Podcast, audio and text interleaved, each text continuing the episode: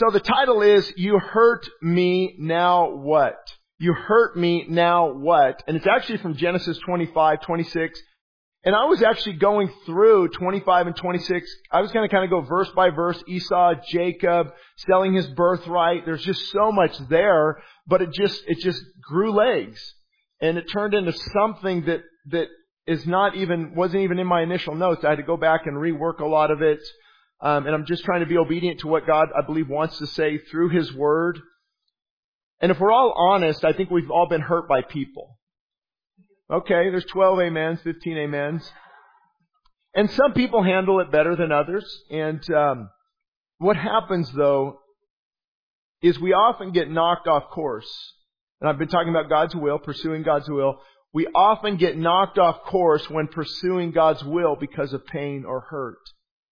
And so how the enemy works, I believe it's one of the greatest tricks, not tricks, but one of the greatest deceptions he's ever devised in the church is to have us hurt each other. And so you're walking, you're doing God's will. Man, this is, I'm on fire for God. I'm going to rend the heavens. Everything, I love the Lord. I want to start a ministry. And then you're hurt, offended. And now you go off course. And it happens. It happens to me often. I just, but I can't, I can't not show up. We have to, we have to deal with the hurt that we cause each other. And we have to own it. We have to stop making excuses and own that hurt that we've caused others. And maybe you're not at fault, but you don't want to hold on to that bitterness and unforgiveness because it will rot in you. Try putting a piece of old meat out in your garage this week. Watch what happens. And that's what happens in the heart if we don't deal with these issues of all the tricks of the enemy, of all the things that knock us off course, of all the things that cause division among Christians, being hurt by others is at the top of the list. The pain we cause each other is one of the enemy's primary weapons. And I don't know if you saw the sister come up and pray for me just right before the service, which was perfect and profound, because this is a hard topic. This sermon's going to hurt people. I'm talking about what I shouldn't be doing, but actually the sermon's going to do it.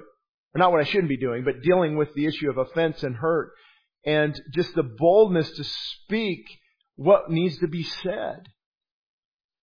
And that's what's difficult is because so many people, I'm going to get to that in a minute. Again, here goes a rabbit trail. But what, what happens is there's a conviction and we don't want to, we don't want to work on that conviction so we shoot the messenger. And what happens, I realize it's a couple of people have, have confirmed this with me recently this week, friends of mine out of state, and said, you know, you're a lightning rod.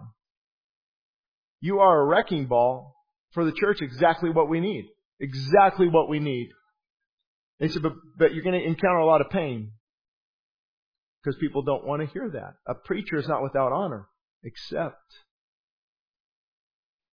The actual word is prophet, which is a hard voice to hear.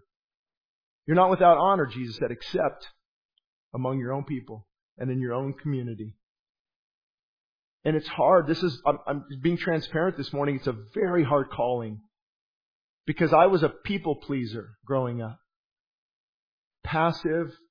No, just want to please everybody. I was actually, believe it or not, I was a motivational speaker when I first came back to the Lord.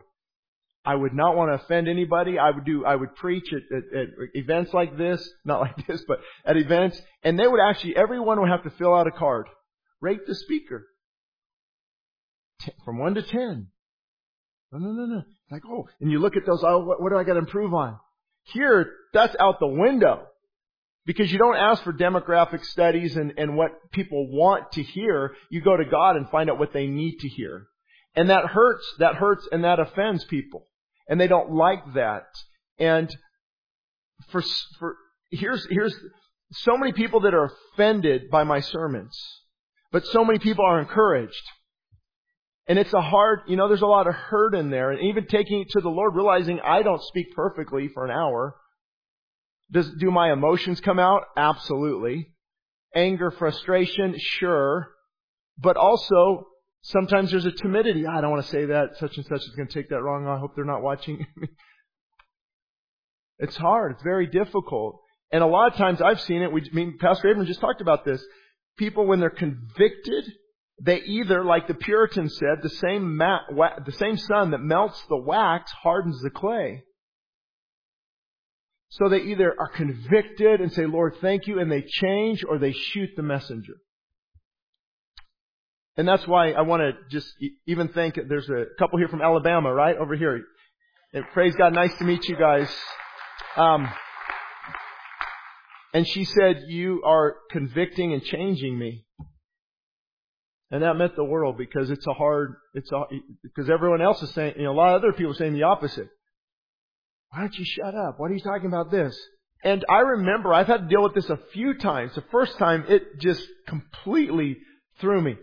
And it was, we're in Lancaster, probably two years old. The church, remember, I think it was my wife who told me and said such and such isn't coming anymore because you didn't say hi to him in the lobby.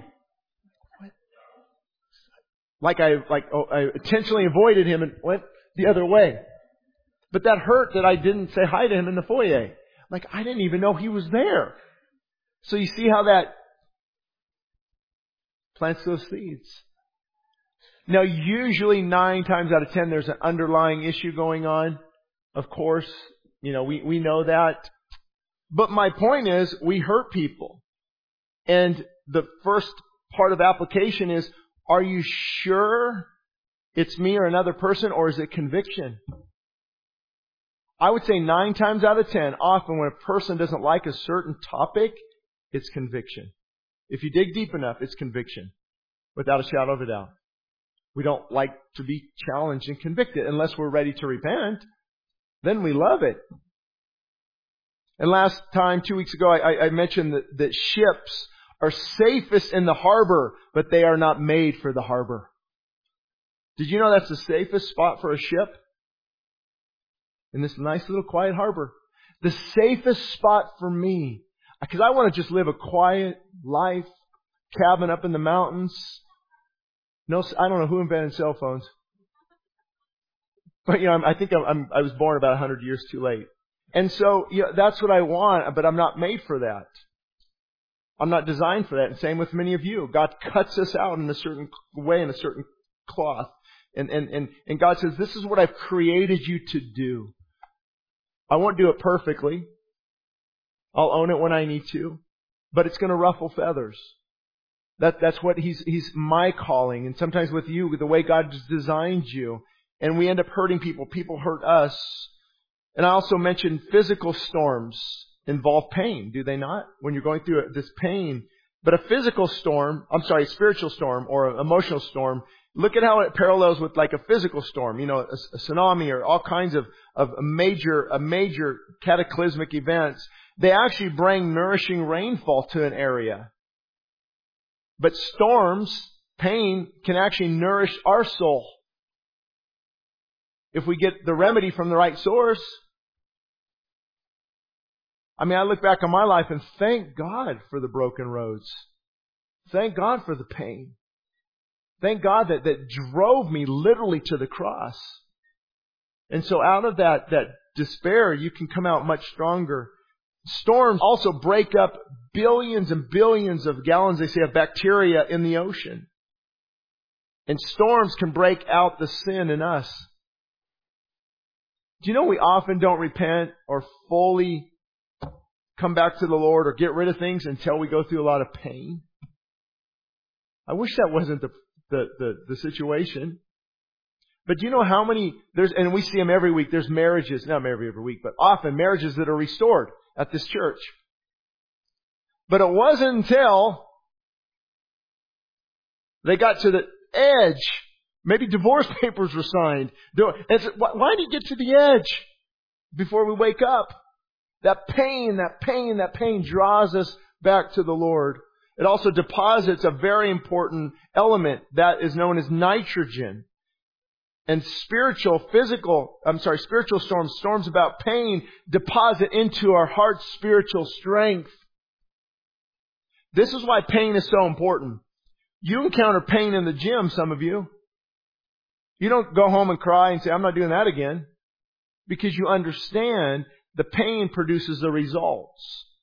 And that's how people get results. The muscle is under tension. The muscle breaks down. It says, your body says, oh, I need to rebuild stronger for the next time. And that's what pain does. It, re, it can build us up spiritually. You have need of endurance so that when you finish the race, you finish it well, Paul would say.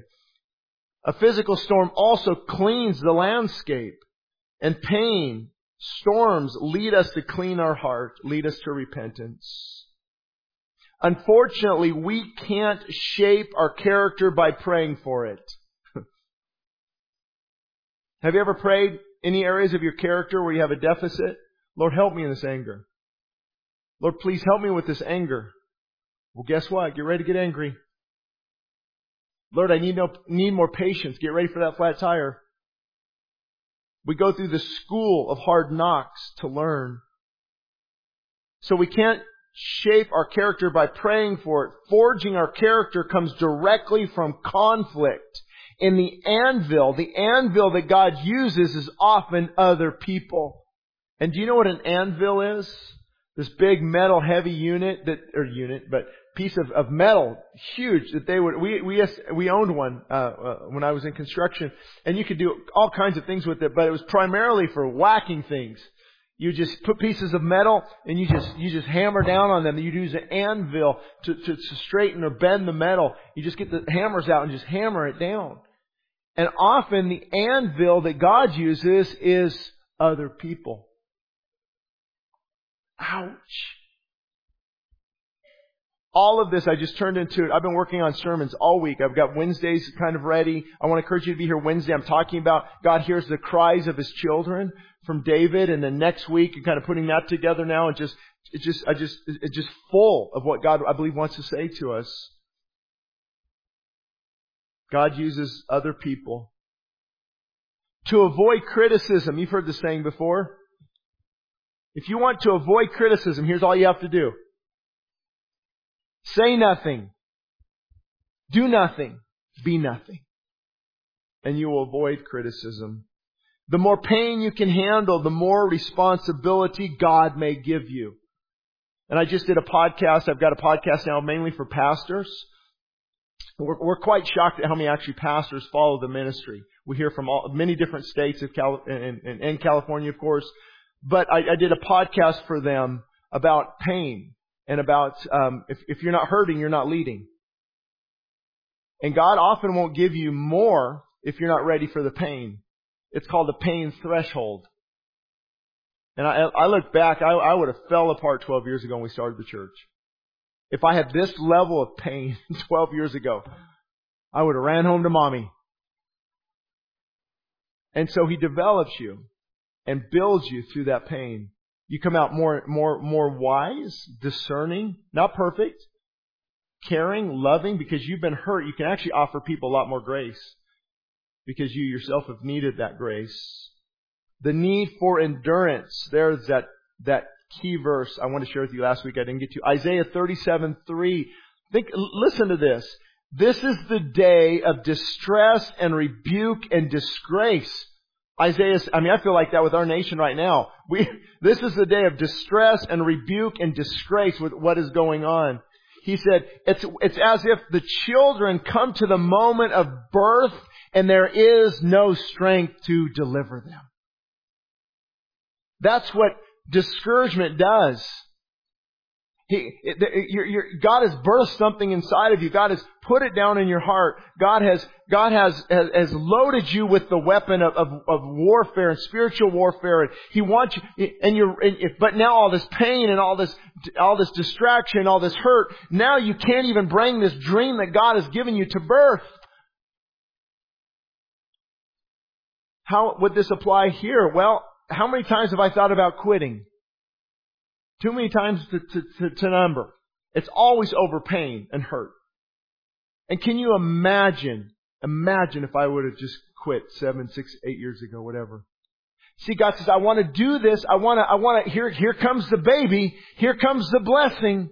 Here it comes, but you have no strength to bring it to fruition. And the enemy will use pain to sidetrack you and distract you and hurt you and harm you. Look at all that God has done in your life and you're going to give up now? Look at all that He has done in your life, in your marriage, with your children. Maybe your children are older. All that He has done, where He's brought you, and you're going to give up now because somebody hurt you? Somebody offended you? Westside is unique, and, and I believe God, in my case, has called me for such a time as this to, to ruffle feathers, to be a wrecking ball, so to speak, in the church, to, to wake up the lukewarm church, to convict the prideful. And in saying that, I'm not saying I'm humble and not prideful and I don't need to work, I don't ever become carnal. Of course, all those things are working in our heart against us and we constantly have to remove those. But because of that harder calling, you're going to hurt more people. Does that make sense? You know, if I, if I was just, you know, if I had my glasses and just quiet and calm and demeanor and not upsetting, you know, hey, that's pretty cool. Them upset anybody. But when you ruffle those feathers, when you go deep and you challenge, conviction takes place. Do you know what happened to the majority of the prophets in the Old Testament? Were they, were they liked? They were not liked until after their death. The people say, get rid of these guys. We want teachers who will tell us smooth thing, things, who will tell us what we want to hear, who will say, peace, peace. The world's not falling apart. God loves your sin. You can sacrifice to Molech and bow to Astaroth. There's nothing wrong with you. We want those people. But those people didn't create change. And so it's, it's a hard calling because I have to find this balance of being controversial and convicting, yet trying to find a lot of, of humility and brokenness and, and balance that out. Remember two weeks ago when I said demons are against you, the world hates you, carnal believers mock you, and many friends and family ridicule you. But if God be for you, who can be against you? And that's the strength we need to, to, stand in. In short, nothing can prevent God working in and through you. And it's a process. I mean, over the 12 years of pastoring, 20 years probably of speaking, it's been a process of hurting and building and repenting and shaping and okay Lord, if you've truly, the only thing, let me tell you, the only thing that has ever kept me in the ministry and is going to keep me in the ministry, God willing, the only thing, not the encouragement of others, not the, not whatever, you know, people think of it, it is this, God says, I have called you to do this. That is what keeps you going. And that's what's going to keep you going, correct? Am I just preaching the word? That, that's, I've called you to do this. I've called you to succeed in this marriage. I've called you to raise these children. I've called you to do this. And the only way you're going to get through what you're going through is to know God has put me here. God has got me. And God is going to see me through. No matter here comes the ridicule, no matter here comes the slander, no matter here comes the, the backbiting. Now if you need to change, change, please. Repent and humble yourself. Because a lot of people, you know what pride does? Pride t- says, yeah, I'm getting attacked by all these people. It's all them. No, you gotta get the mirror out. Remove the, the plank from your eye. Then you can go look at the speck in the other person's eye. Romans 5:34. I'm sorry, 5, 3 through 4. More than that, we rejoice in our sufferings, knowing that suffering produces endurance. Now, I have a feeling he's talking about persecution in the context here, of course, but also pain and hurt. And endurance produces character, and character produces hope. And so here's all this potential. And God, I believe, is saying that even to us in some of these areas. Here's all this potential. Here's what God wants to do. This dream He put inside of you. This calling, this gifting. He, all of this, you're, you went through the furnace of affliction. All this growth, all this maturity. And here, here, here it comes to birth. But there's no strength left. There's no endurance to bring it to fruition.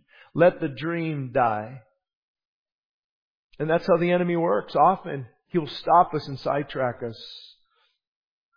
And so what I wanted to get to was in Genesis 25. I think we can put it up there. And I was going to go through verse by verse and different things, but God had other plans. Um, and when I say that, you need to know I'm not thinking God speaks directly to me and everything I transmit here is equal to Scripture. I'm just saying, when I feel something deeply and it convicts me, and I believe God wants me to share it, I've prayed about it, I've waited upon it, and then, and then it comes out in imperfection, not perfectly, it, that's what I'm, I'm, I'm saying. I, I believe we need to change direction here and not go through every single verse right now on this particular passage. Even I told you that from the beginning. I think God is, is having me do principle by principle, not necessarily verse by verse. So Jacob and Esau grew up. Esau became a skillful hunter, a man's man. That's why I like Esau. He was a man of the open country, probably a fly fisherman. Well, Jacob stayed at home.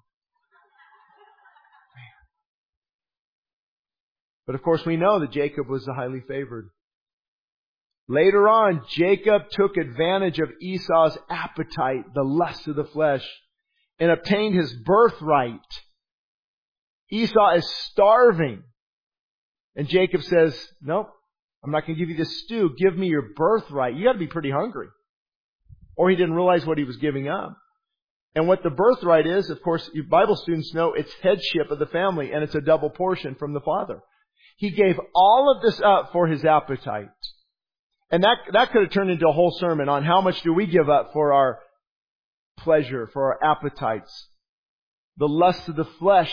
How, how many bad decisions do we make because the flesh talked me into it or talked you into it? And that's how we get hooked again. The, the flesh is, is pulling us in the wrong direction. And then we find in Genesis 26, Isaac's servants dug in the valley. Have you ever done this? You're working hard, you're, you're doing God's will, and they found a well of water, but the herdsmen of Gerar quarreled with Isaac's herdmen, herdsmen and said, this water is ours. So you, I don't know if you ever dug a well. I mean, I've, I've never probably went that deep. Depends how deep the water level was. Uh, I used to find the water table here in Leona Valley with a drilling rig. Sometimes it was 16 feet believe it or not. Other times we wouldn't hit it at 100 feet, depending on what you would hit.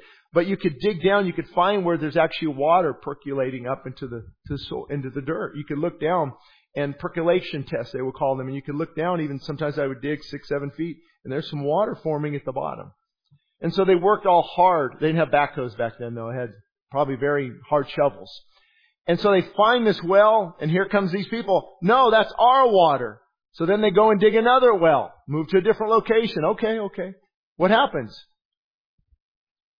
Now this is our well again.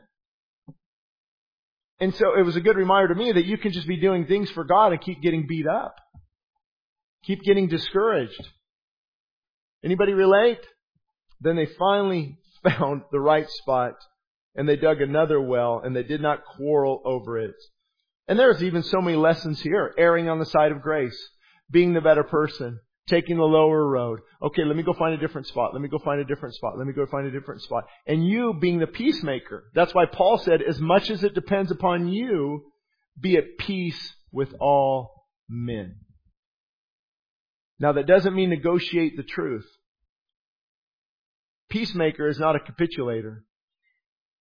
There's a big difference there. We cannot, we cannot be at peace with those spiritually who deny the doctrines of the Christian faith. And I, and I would get invited to a lot of these interfaith things when I first planted the church.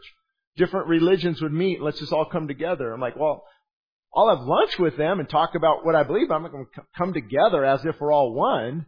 That doesn't, that's sending the wrong message. And I was never invited again. So I think they eventually got the point on that. But see, I'm not being mean. I'm not being a jerk and arrogant. I'm saying I can't, I can't act like we're all worshiping the same God and let me negotiate the cross just so I can get along. Because true biblical unity, if you've been coming a while, you've heard me say this, true biblical unity is unity of the Spirit. It's not just, let's just get along. Democrats and Republicans, that's not going to work. It's, it's, it's unity of the Spirit unity of truth, then we all rally around that. So if we remove the truth, how can I be united with you? Spiritually, I can go to lunch. I can share my testimony and try to win you over to Yahweh, Yeshua, the Christian faith. And then of course we see family dynamics. Anybody have any family dynamics going on? Anybody have little ones at home you think the devil can plant thoughts in their minds? Whoo! She got all hell breaking loose. Pastor's kids. It's so hard. The first service, I saw the guy who lives across the street from me. Both people on both sides of me listen to the sermon. The guy across the street, and I'm like, I'm, I'm in this bubble. I can't go outside and yell at my kids. You can. How's it going? How's it going?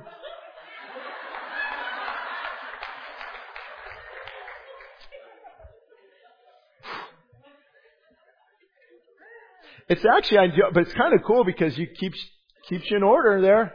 You know, you you're gonna act like Jesus, a lot different if you know believers are right next door to you, and people watching you, everything you do. Whew! I love this one. 26, Genesis 26. When Esau was 40 years old, he took two wives. I can tell you there's a problem right there. How did these guys marry? I can't even handle one. Man. And I wouldn't want one. I'm praise God. That's not a, a I don't, that's just so weird. But, and actually God didn't, He allowed it. He didn't command it. You need to know that. Because the church down the street and others will say, no, God, look, it's in the, no, He, he allowed it. From the beginning, Jesus said that the two shall become one. It's always, it's always God's design but God allows things, especially when people say, look, this, did you know in the 1800s, even 1700s, that many churches used the Bible to promote slavery and say it was right? But they forget, no, God, uh, God allowed it to happen. He didn't endorse it. This is, the, and you get into indentured servants and, and things like that. It's a whole different concept. But just because something's in the Bible doesn't mean God wants you to do everything. I'm not going to take my son to Mount Moriah and sacrifice him, hoping that God brings a ram in the thicket. So you have to be, you have to know your Bible. But anyway, he was 40, took two wives, and look at this. I just had to give you the exact rendering of scripture. They were a grief of mind to Isaac and Rebekah. They were a pain in the, yeah, the, the, the, the daughter-in-laws, oh my goodness. I think this is where the, the mother-in-law, the mother-in-law, father-in-law joke started. And it says here, they were a, they were a pain. They were a pain to them. So you see all these dynamics taking place in Genesis 25, 26 I want to talk to you about. Esau, Jacob, the, the working hard, the family dynamics. And so you have to realize, here's the key. At the core of offense is hurt, pain, and pride at the core of being offended. Have you ever been offended by someone? At the core of that, it, it, it's, it's hurt, it's pain, it's pride Uh, uh, is what happens. And, and, and we got to get to the, to the bottom of this. Here's what pride says. The faults in others I can clearly see. But praise God, there's none in me. You can borrow that one. So here's where the rubber's going to meet the road. We have to ask, is this really something I need to address? Is this really something I need to address? Or am I mad because my pride has been hurt? Or am I convicted? You have to ask that question. Because often, as, even as Christians, our first response is to react not respond. That what comes out, the flesh.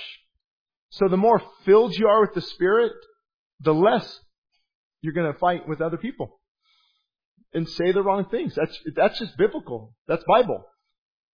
Because you're filled with love and joy and peace and so when someone offends you, like, brother, it's okay. I'm just, I'm, I'm easily, I'm not easily angered.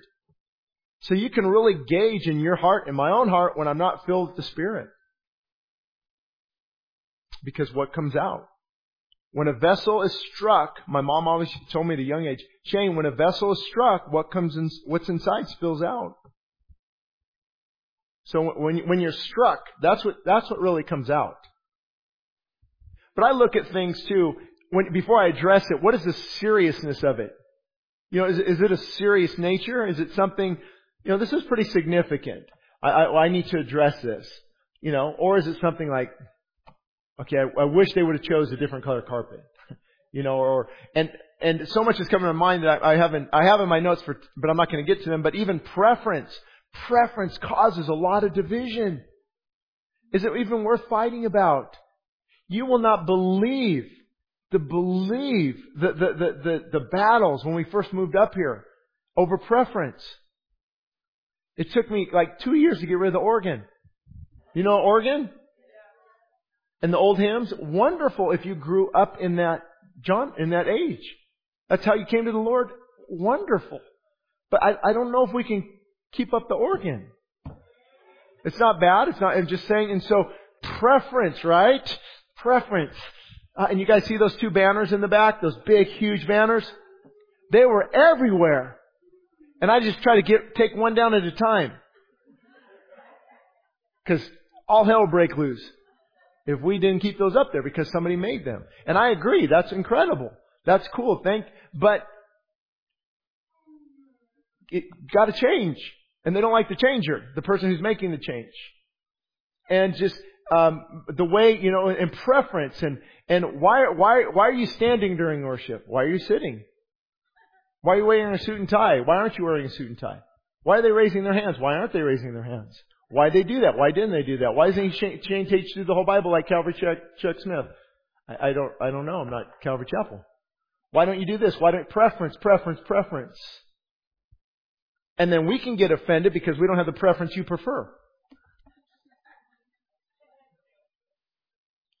I mean, so, and, and I appreciate it. It's, it's, that's why you just gotta let some things go. People come up and say, Shane, I, I used to go to churches where, like, after the first song, people get up and they greet each other and say hello and why don't we do that here? I'm like, I, I don't know. That's kind of, I guess that works for some people, but man, once this worship team starts, I don't want to stop it. I don't know about you, but I want to sit down and stop it.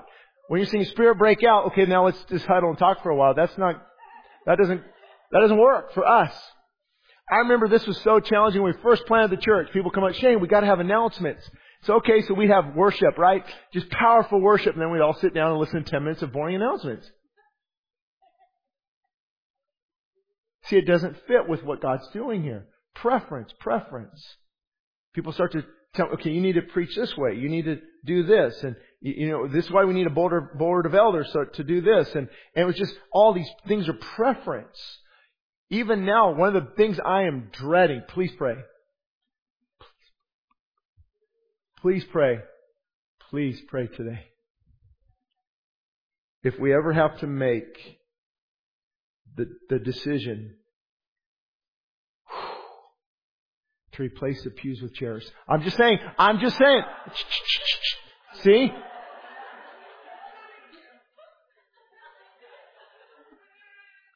And you've noticed I've been planting seeds for like seven months, just, just planting those seeds.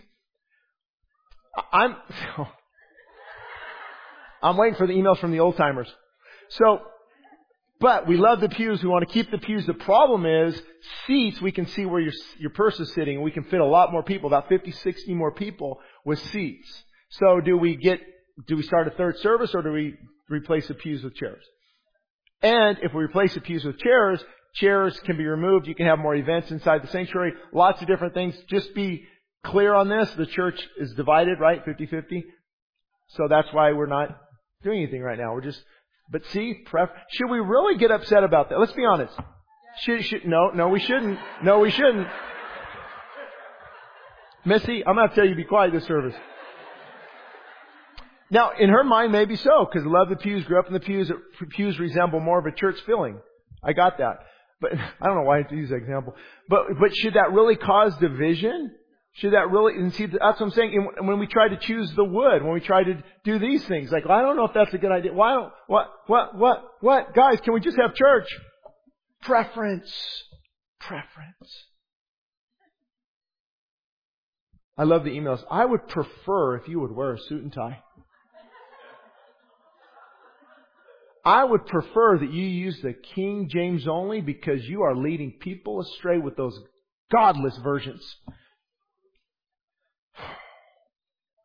I won't even get into that, but I've studied the Greek, the Hebrew, the, you know, there's, there's a lot of debates on that. Anyway, preference, preference, preference. People say that's not preference.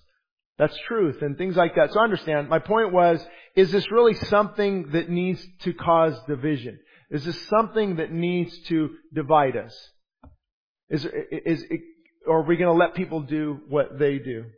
So are you ready for this? I just added it for this morning. Thank God they could make the, the thing, the screen. The top, I don't even know I want to do this. I, I, I haven't said, I haven't said, don't put it in there yet. Let me pray about it. But I think it's time. The top 10 reasons my sermons offend Christians. The top 10 reasons my sermons offend Christians over the years. Why am I talking about this? Because it's very important. and I'll get to it in a minute. Now I'm not talking about why sermons offend unbelievers. I mean, that's obvious. Jesus, the cross, the only way. I'm talking about believers, why we get offended. And I'm not trying to be a jerk, I'm trying to help. And so here's are the, here's the things I have to deal with as, as preaching this, my style of preaching in this type of church. And I mean, I, I, I, can safely say, unless you're leading something, you guys maybe know you're leading a large business or corporate, you know you offend, you hurt people you offend every day. Every single day that you breathe. You run a business, you manage a business. Can you relate? I, I, I offend people before I even start, before I even get to, to the first service. Say, oh, for example, morning, I wrote down four today. For example, morning worship, right? Doors open at six. We're here. You guys should come and worship. Okay, well, the music's too loud. I go and turn it down. And Pastor Abram comes out. Hey, gotta turn that up. What's going on? Oh, it's too loud.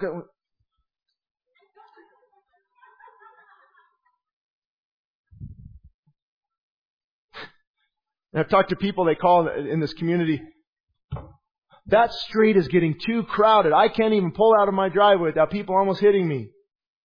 Like, okay, let me, let me, let me see if I can upset some more people so we're not as busy. But shouldn't they, shouldn't they be happy that, that, happy that the gospel is going out? You know, and so, the street's really crowded and then the, the people riding horses got upset because we used to park on both sides all the way up and down the street.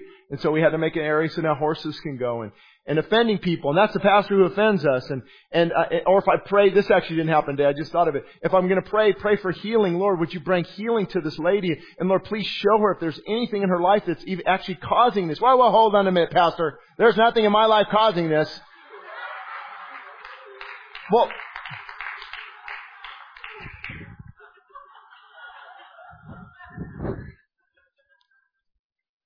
Here we go. I'm gonna, I'm gonna just, I'm gonna wear it on my sleeve. Nobody knows this except a few people. Pastor Abram, my wife. I was actually gonna take today and next Sunday off and go right into vacation. I was hurt. I've had enough for a while. It builds up. I shouldn't even be here. I shouldn't be there. When, next Wednesday, I shouldn't be there Sunday. I said, I'm done. I'm done dealing with people. I poured out my heart and we get backstabbed, we get gossiped out, we get slandered. I spent time with God and I said, I'm going to, I'm going to work my butt off this week. I'm going to be here. I'm going to preach my heart out. And the peace of God came upon me like I've never felt in a long time. But you can see, right?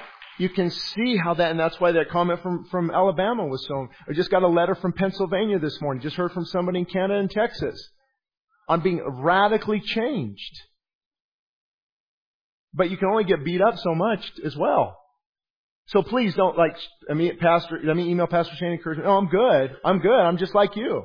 You know, you get your, you got five kids at home, all hell's breaking loose sometimes, and this isn't going well, and that's not going well, and anybody ever have their plans messed up and not going according to what you thought, and, and so it just, it just hits you like, like a, a ton of bricks.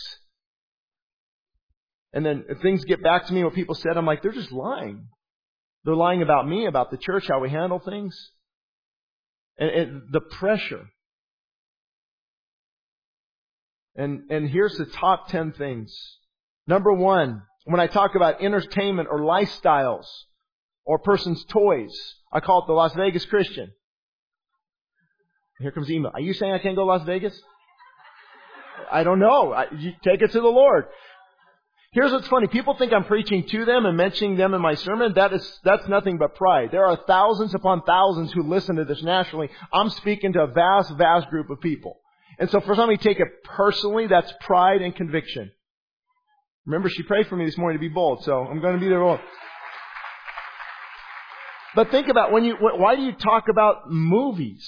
Why, well, why should Christians be watching these movies? Watching your, your, vampires and the occult and witchcraft and horror and demonic. Why are you filling your house with that? And people get upset and offended. Lifestyles or toys. You know what I mean by toys? You gotta have the biggest, I mean, I always see it. I hope oh, I didn't look out front, so don't anybody take this wrong. But uh, yeah, I'll pull up, you know, at the mall, and here's this truck taking up two parking spots with 35 inch gumbo mudder, 6 inch lift, headers on, and the exhaust like, that's, that guy has a, a problem here. He, look, just look at me. Look at me. And so I challenge those things. And people don't like it. I tell me I need to sell my truck. I, I, I'm just preaching. If God's putting that on your heart, take it to God. My Lord, people.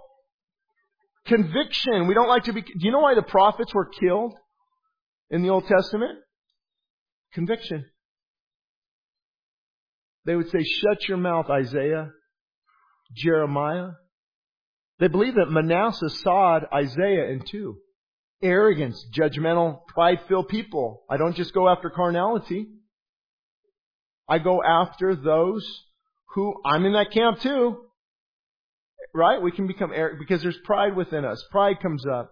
Arrogance, judgmental, pride filled. And I, and I preach against that. And, and the pride filled person doesn't want to hear it.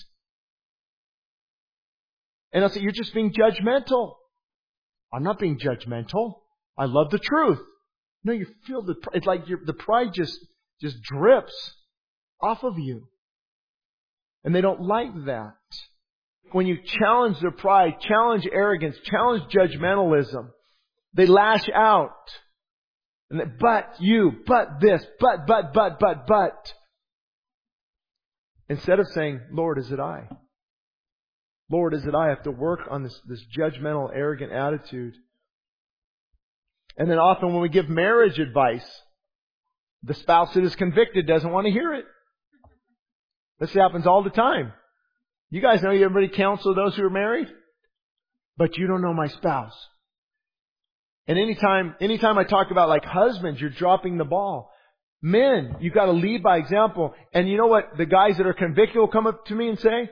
I, I remember how, I remember just happened to me a while back and other times of course, but the guy will come up and say, Shane, why are you always coming against the guys? When are you going to start coming against the women? When are you going to start preaching to the women? I'm tired of you preaching to me. I'm not 12 years old. I know exactly what's going on. It's called conviction. Conviction. We don't want to own it. We don't want to look in the mirror. Marriage issues, husband, lead by example. And don't say, wife, submit. She'll submit somebody, she, she'll follow somebody who is following Christ. Yeah, but you don't know my spouse. So we don't want to follow scripture because I don't know your spouse. See, but the Bible doesn't lie. But you need to also hear the opposite side. How many people, I just, and I'll just say his name, Jeff. I'm, I, I, I want to say his last name because some of you might know him. But he said, you know, I, I remember I showed my wife a couple of years ago. He faced, he messaged us and goes, you know what? When I first went to a, a church way out in Lancaster, um, he said, I, I heard your sermons and you were just, man, I, what I watched or what I, I, I just thought you're too hardcore. And then he goes, now I come to realize, now that I'm full of the Spirit, I come, I came to realize I was running from the exact conviction I needed. And that you hear, because that's the whole point is to help. And it often hurts before it helps. And so you have to decide, is the sun the same sun that melts the wax? It hardens the clay. Are you becoming hard through the conviction of God's Word, or are you softening up through the conviction of God's Word? Anytime we give marriage advice, well, Pastor, you said this, but you don't know my spouse. Here we go. Here we go. No, I don't know your spouse. I just know what the Bible says. Is it, could it be that God is convicting you? Could it be that God is convicting you? Yeah, but, but, but, anytime you want to say, yeah, but, takes the Lord for a while. And of course, you know, number four, whew. Anytime I talk about taking care of the body, and I just posted something on Facebook, they lit me up. People were even texting me, did you read, did you read, did you read, did? I don't read comments. I do not read my comments. It's been a long time. I, I just very healthy not to read comments. And then people say, oh, then you're not open for feedback. I'm open to feedback from those who love me and know me, not from somebody sitting in Canada drinking a beer wanting upset at what I said. Yeah, I'm telling you, I'm, this has been a while. But anyway, I said, of course, I'm talking about type 2 diabetes. I say, hey, it might not be hereditary. It might be lifestyle changes. And they're like, just stay in your lane, preach the gospel. Why are you talking about these things? I'm like, oh, ooh, conviction maybe? Or taking care of this wonderful gift that God has given you, eating better, taking care of it. I'm telling you, I feel 10 times better. I, I'm, even now, 30 pounds less from three months ago. I feel much, much better, more energy, better mood with my kids. Don't, isn't that good? And shouldn't I want to give that out to other people? Now we're going to get really, really, really, really into some deep water. This one has haunted me for quite a while. This one has, wow, number five. And it actually fits with number four. Now the funny thing is, I just got an email yesterday on, or, uh, yeah, email, thank you so much for this topic. Um, I mean, all the time. So people either love number five or they hate number five. And the, what I do, all I do with number five, just so you know, is I'm not Mormon. I'm not saying, you know, cause they can't, alright, can they have coffee now? And so they can't, okay. Well, my point is, oh, here's actually a good example. If you want to resolve a conflict with somebody if you're mad at them, don't have coffee. Have chamomile tea. Because when you have that, you're ready to go get them. And so I say, if you struggle with anger, anxiety, depression, get off of this drug, the number one drug in America. Just, just wean yourself off. And, and, and, so I'm trying to help people. I'll, I'll, pray for your anxiety, but if you're on 500 milligrams of caffeine, did you know that's actually in the, in the manual for mental disorders? Over 500 milligrams, it causes mental disorders. Are you aware of that? Oh, so see, I'm just trying to help, but people like, how dare you touch my black Christian crack?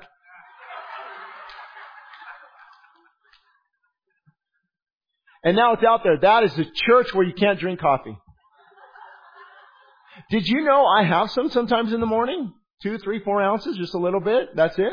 I'm not, I'm just saying if you have to work, if you're snapping at your kids, you're not getting good sleep, you can't lose weight and you're always hungry, blood sugar levels, cortisol and insulin, it all, it all is tied into this very destructive drug. That if you're going to do it, minimize it. I'm just, I'm trying to help. And so it's, I mean, a lot, I can name some ministries you have probably heard of, pretty big ministries that the, the founders have emailed me. Thank you so much for your article on that. I've, I've stopped it and I've become a better person. I have the fruit of the Spirit now. I have love and joy and peace and contentment. Why? Because caffeine puts your body in a fight or flight. You want to beat the heck out of someone. That's great if you're running from a lion, but that's bad, bad news if you're trying to resolve conflict and be gentle and loving. And I can't. I'm just going to snap. So this one, I don't know why, it, it, but and the, we used to have coffee in the foyer, but after COVID, we just decided to keep it out. So it's not against, it's not some weird stuff. I'm just trying to help people. So if you struggle with anger, you struggle with anxiety and depression, and you want to just lash out at people, and you and your spouse are to just irritate the heck out of you, you might want to look at what you're feeding. Ask my wife; she can go, "You've had coffee today, haven't you?" Well, can you tell why? What's going on? Where are the kids? Why are you doing this? Why is there a change? What, why, how, how do you know? How do you know I had coffee today?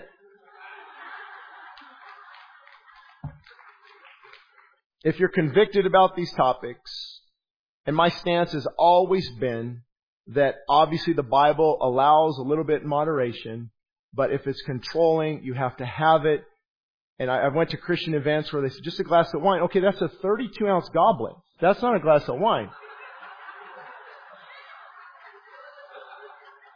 Can we be real? Two hands. I just, have one glass. And they're feeling pretty good. You got these IPAs out there with seven, eight percent. You're feeling good. Don't, don't fool the man who used to, knows what he's talking about with alcohol, okay? And so, those, and I know people, they're actually in this church, some in leadership who might have one now and then. You would never even know it. They love my messages on this topic. Shane, we got, but those who are convicted don't, unless they want to change. I, I see it all the time. If you have to defend yourself about something, You fill in the blank. And then number seven, I often talk about this often, and, and all I say is, don't run to the pills, run to the cross. Don't let that be your first resort. Let it be your last resort. And still, even in the prayer room, people email, why are you against medication? I've never, ever, ever, ever in my life said that in a sermon. Because I'm not. I would recommend serotonin uptake inhibitors to correct the serotonin level if that's what you find is wrong. I wouldn't recommend a high blood pressure medication or if you had to take a Xanax for a week to really chill out. I've never, but, but be careful because it's often the first resort. And people aren't looking what's causing this. See, so I talked to somebody, you need to get off 600 milligrams of caffeine before you go get the Xanax. Oh no, I can't do that. I need the little pill.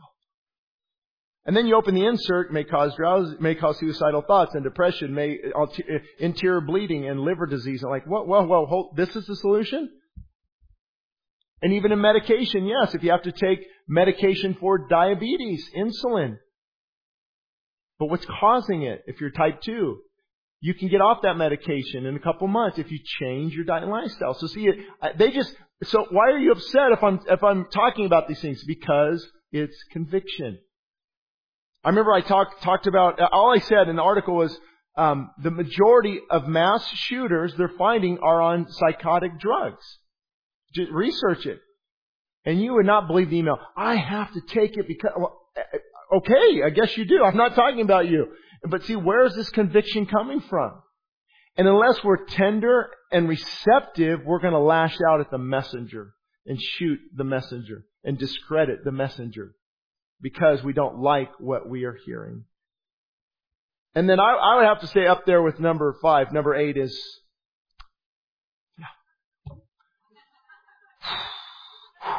That's a toughie. That is a toughie. I, will tell you what, the biggest, uh, probably the biggest, biggest shock of my entire life in pastoring is around, I don't know when that was, 2016, I guess. I didn't realize that a five letter word would upset so many people.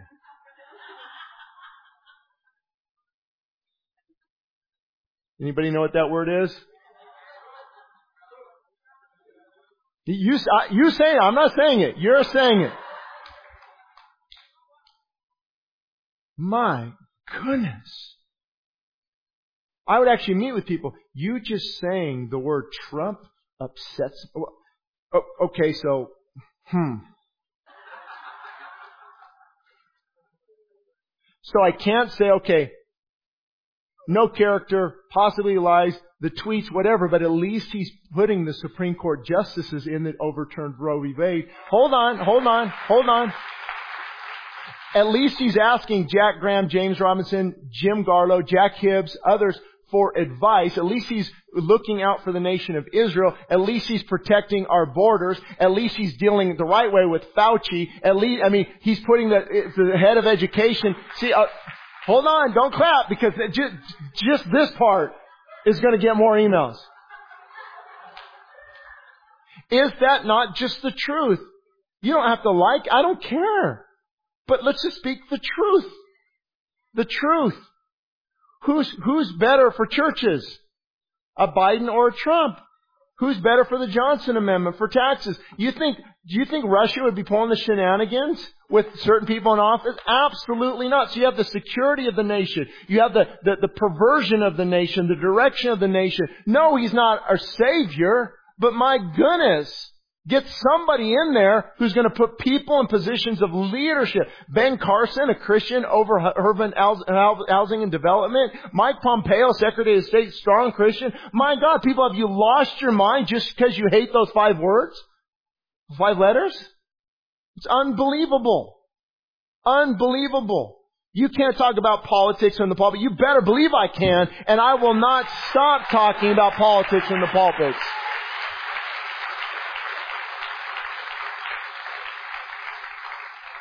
There's a pastor of a large church, well it was large, I don't know, over the hill, we're still trying to get together from eight months ago. He said, you're hurting the gospel by talking about politics. So let's get together. I want to hear what you're talking about.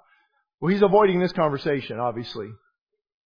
Now I know what people are saying, you know, beat people up and Republican, Democrat, blah, blah, blah, blah, blah. But guys, You're murdering children in the womb. California's getting ready to pass it. We're at nine months. You're allowing a transgender pervert to read to kindergartners in libraries in LA County. You're allowing a DA in LA County to let out known criminals and you want me to shut my mouth? You got you got another thing coming. This is what things we need to talk about. This is why Facebook shut me down. They still don't let me do ads and they, the shadow banning. We would go from when, when we would go live during COVID, 250,000, 300,000 views per message. Now everything's shut down. Just maybe three shares. Shut that guy up. Shut him down. Don't let him talk about these things. Now what happens though is the flip side. If you're mean spirited, and you're talking about these things and you think the Republican Party, the Democrat Party is our savior, you think Biden is our savior or, or, uh, or, or, Harris or Trump or, or, you know, and you're just, you're just, you know, got it. I understand it. But we are a nation adrift. We are a nation that is, we're, I'm surprised we haven't collapsed yet. The fuel, I mean, the fuel crisis, what you're leaving for your children and your grandchildren, makes a difference. When the righteous are in authority, the people rejoice, but when the wicked, they groan. God says, I want the righteous to get, to, to legislate my law righteously, not perfectly, righteously. So if it took orange hair and mean tweets to, to get people in office that are going to change the direction of our country, think about that three Supreme Court justices that were appointed are changing the direction of our nation. And why is it, why is it, why is it a certain political party can go demonstrate at Kavanaugh's house and nobody say anything? That's a bunch of crybabies and somebody needs to call it out. Why is all the shenanigans okay? It's not okay. We have become a, a limp-wristed, weak society with no, now no backbone. And the pulpits need to be uh, setting that course again. All right, after we lose 5% of the members next week, Pastor Abram, you can take it from here in August when I'm gone. And then of course my favorite one, number nine. About five years ago, I still get emails, people, in, or they'll tell me in person, which is okay. And I understand what they're saying, so I try to find the balance with all this. But um, about five years ago, we started morning worship, and I would make it a point, like, "Hey, you guys got to be here. This is this is a time where we seek the heart of God, and uh, me and Pastor Abraham were just talking about this, I think, uh, Saturday, is when the, we rarely, if ever, have issues with people at morning worship. Huh? Ding, ding, ding, ding, ding, ding, ding, ding. Hello? Why? Because it's a large group of people seeking the heart of God, humbling themselves. And your marriage is falling apart, you're addicted, get to this. No, no, no, I don't.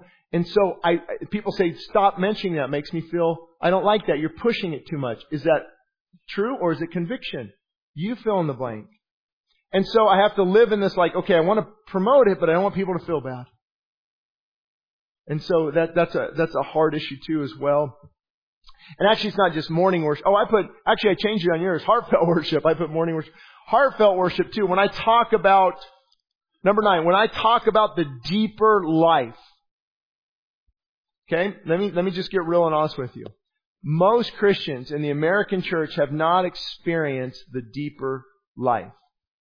They have not experienced a mighty infilling of the Holy Spirit. They have not experienced that joy unspeakable.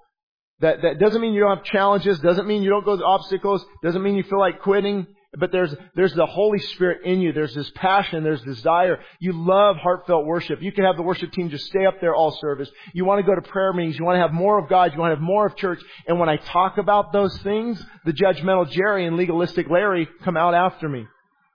Larry, you're here, right? I mean you. There's a other Larry. So you gotta watch. You gotta be careful. Larry's not. He's been an incredible member and his wife. But but that's what people don't like to be challenged in this area. My Christianity is comfortable. How dare you throw ice in the swimming pool? And so when you stir that pot and you tell them to come out from among them, be separate. Here's how you are going to be filled with the Holy Spirit, the deeper walk with God. That's, and then they say that worship is just brainwashing. No, it's brain soaking, soaking in the presence and power of God. You better have some. Why is worship so long? Why'd they sing that song for 10 minutes? I watched a YouTube video from a heresy hunter that said, that's bad. You're just like Bethel.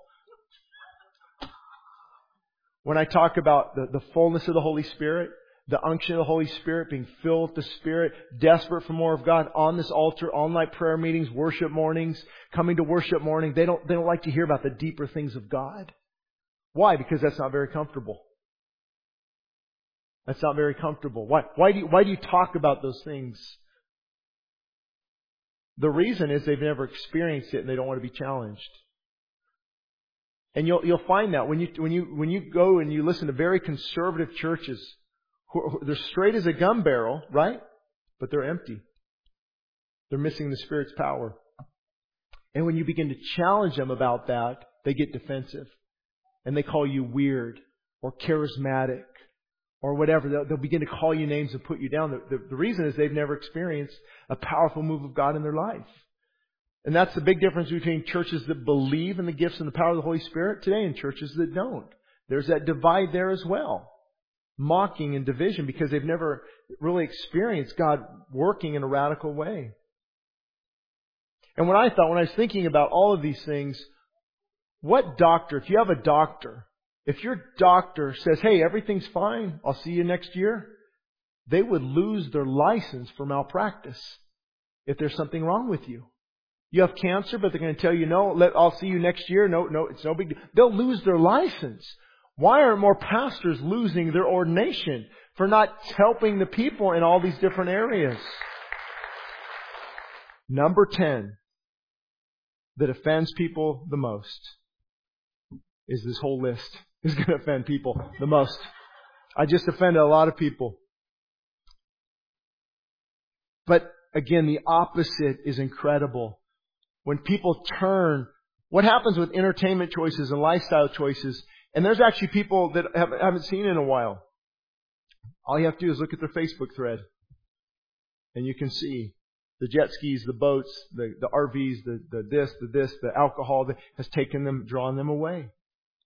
But when those, and I'm not saying go relax, have of course, but be careful that that's not replacing your time with God and having you drift away. And when people turn from that and fully surrender to God, the, the, the benefits are incredible. When people humble themselves and they, they submit their pride, they get to this altar, the benefits are incredible. When they submit, their marriages are, re, are restored. When they begin to fast and seek the heart of God and begin to change their diet and, and remove these things that are destructive, they begin to feel better and come up with tears. Thank you so much. I didn't know I could feel so much better. So see, there's a lot, there's fruit on the flip side of all these.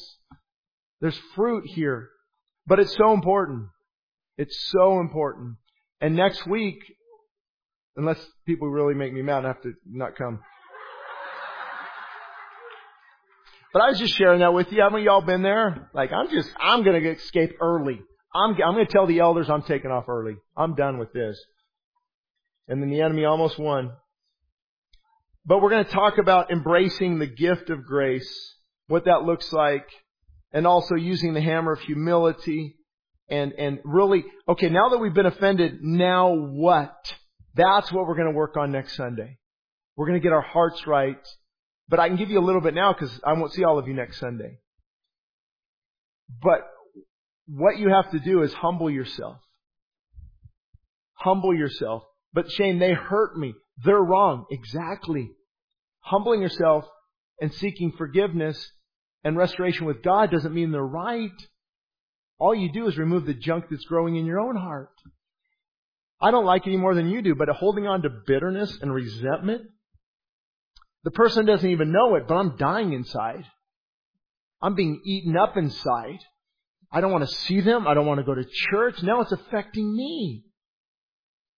So the key is to repent of those things. And we would love to even pray with you and for you in the prayer room this morning, if you have struggling with unforgiveness, bitterness, you've been hurt, uh, and I, I, and people say, um, you know, often, well, I don't go to church because the church hurt me. Yeah. Yeah, people hurt people. That's why we never say, look to us for the example. Look to the cross. That's the example. We will hurt you. And as always, I don't know where some of you are, some of you listening, but the concept of hell often comes up. And hell is a place full of offended people. offended by God, mad at God. You even hear famous atheists, it'll eventually come out that they are mad at God. How can you be mad at something you don't believe in? So atheism is actually a reflection of a hard, hardened heart against maybe things they've experienced. Things that the church has done to them. Think, why did God take my mom? Or why did God take my child? Or, and they have this built up resentment and offense against God. I'm actually doing a, a Memorial Monday. I almost didn't because I just told you I almost took like two weeks off. It was it's a lady who came up in her wheelchair. And there, I'll, I know exactly where I was at Jethawk Stadium two years ago. 85 years old. Repented and gave her heart to the Lord at 85 at the stadium. And so it's just a quick burial actually outside of our area. And the family asked, would you, would you come? It'd be an honor. I said, absolutely. I'd love to be there Monday. But at 87, she died just recently.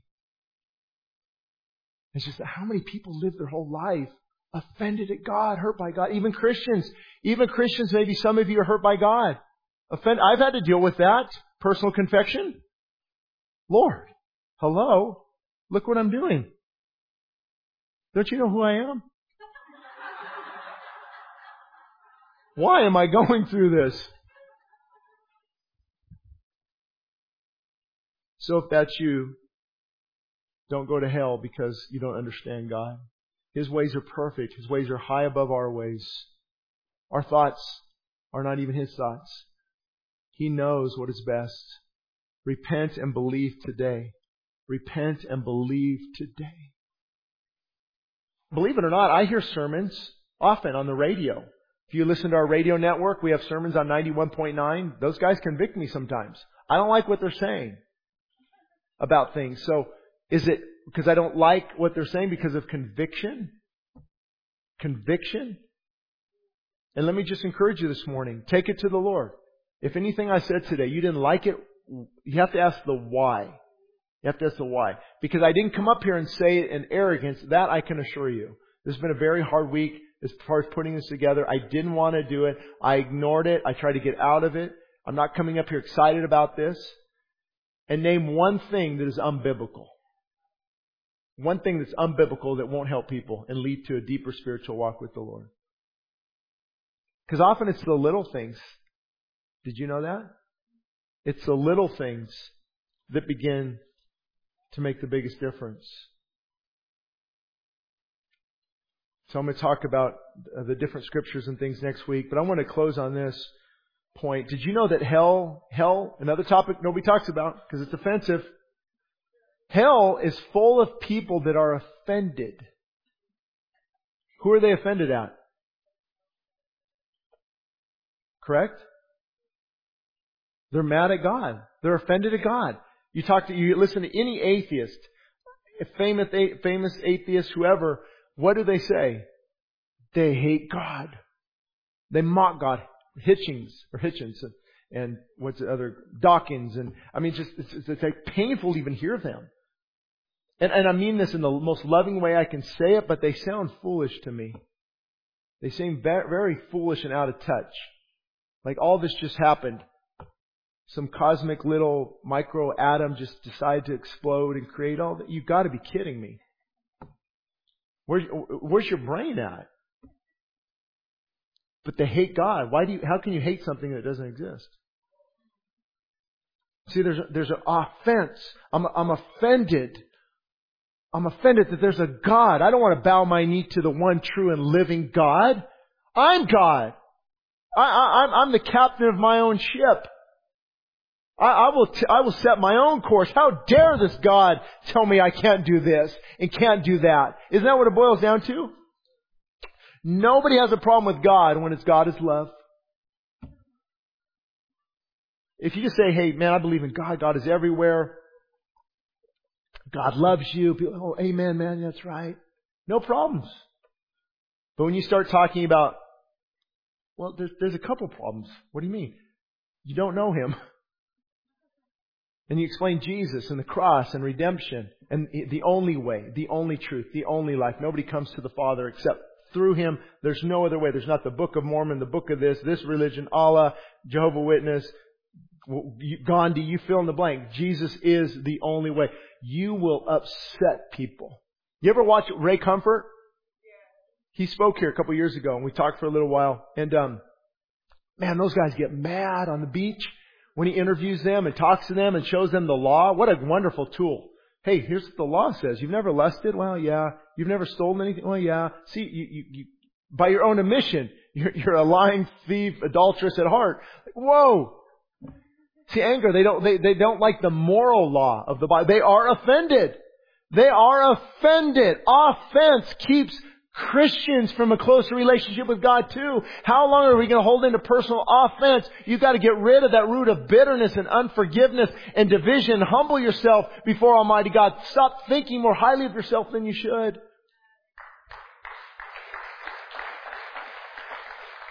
So with that said, I don't know the audience out there listening or here this morning, if you've never humbled yourself and removed your offense towards God, remove it this morning. And say, God, I humble myself. I, I, when I stand before you, I will not have anything of merit to show you. I'm not a good person. I haven't lived a good life. I need Jesus Christ. I need that redemption. I need the cross. And you cry out to God and you let Him change you and you, in, instead of having the spirit of offense, you have this tremendous peace and joy and long suffering. And I'm concerned, my friends, I'm concerned. I know Christians, but there is zero fruit. Think about this. What is the, the, the filling of the Holy Spirit is what? The fruit of the Spirit. Love, joy, contentment, gentleness, kindness, patience, long suffering, self control, depending on what version you read. But if there's no fruit, like I'm not even talking about little fruit, there's just, just no love, they're mean, they're bitter, they're angry, there's no gentleness and, and goodness and, and they're always divisive and always in attack mode. There's, there's just no fruit. You gotta wonder, do you really know the Savior? Because here's how you know. A believer will, will, will say, they'll own it yeah, I need to work on love. I, I'm, I don't have, I don't have a loving heart right now. Very, I, I'm not that patient. I'm not that long suffering. Jesus, help me. The prideful unbeliever says, I'm good. I'm good. I got that.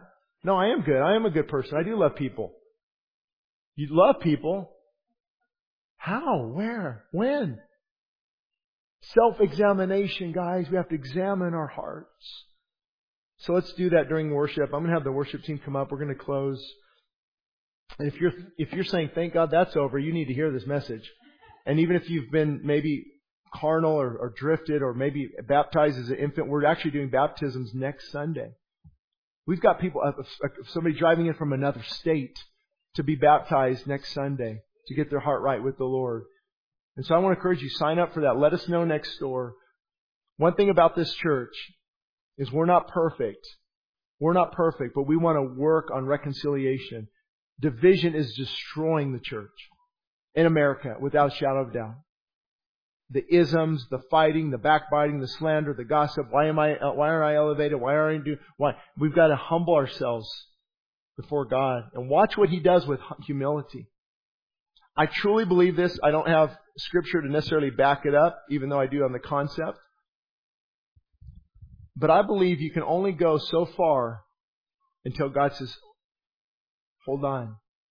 You got to deal with these issues. You got to get fixed spiritually. You got to get fixed before you can move into this where I really want you to be. Whether it's a worship, anointed worship, worship more, worship, or starting a ministry, or something in your family, or in your workplace, you want, you know, God has more for you. But is it, is it, is He resisting the proud and holding back because these these issues, the issues of the heart, have to deal with, be dealt with. I thank God I didn't pastor till 40.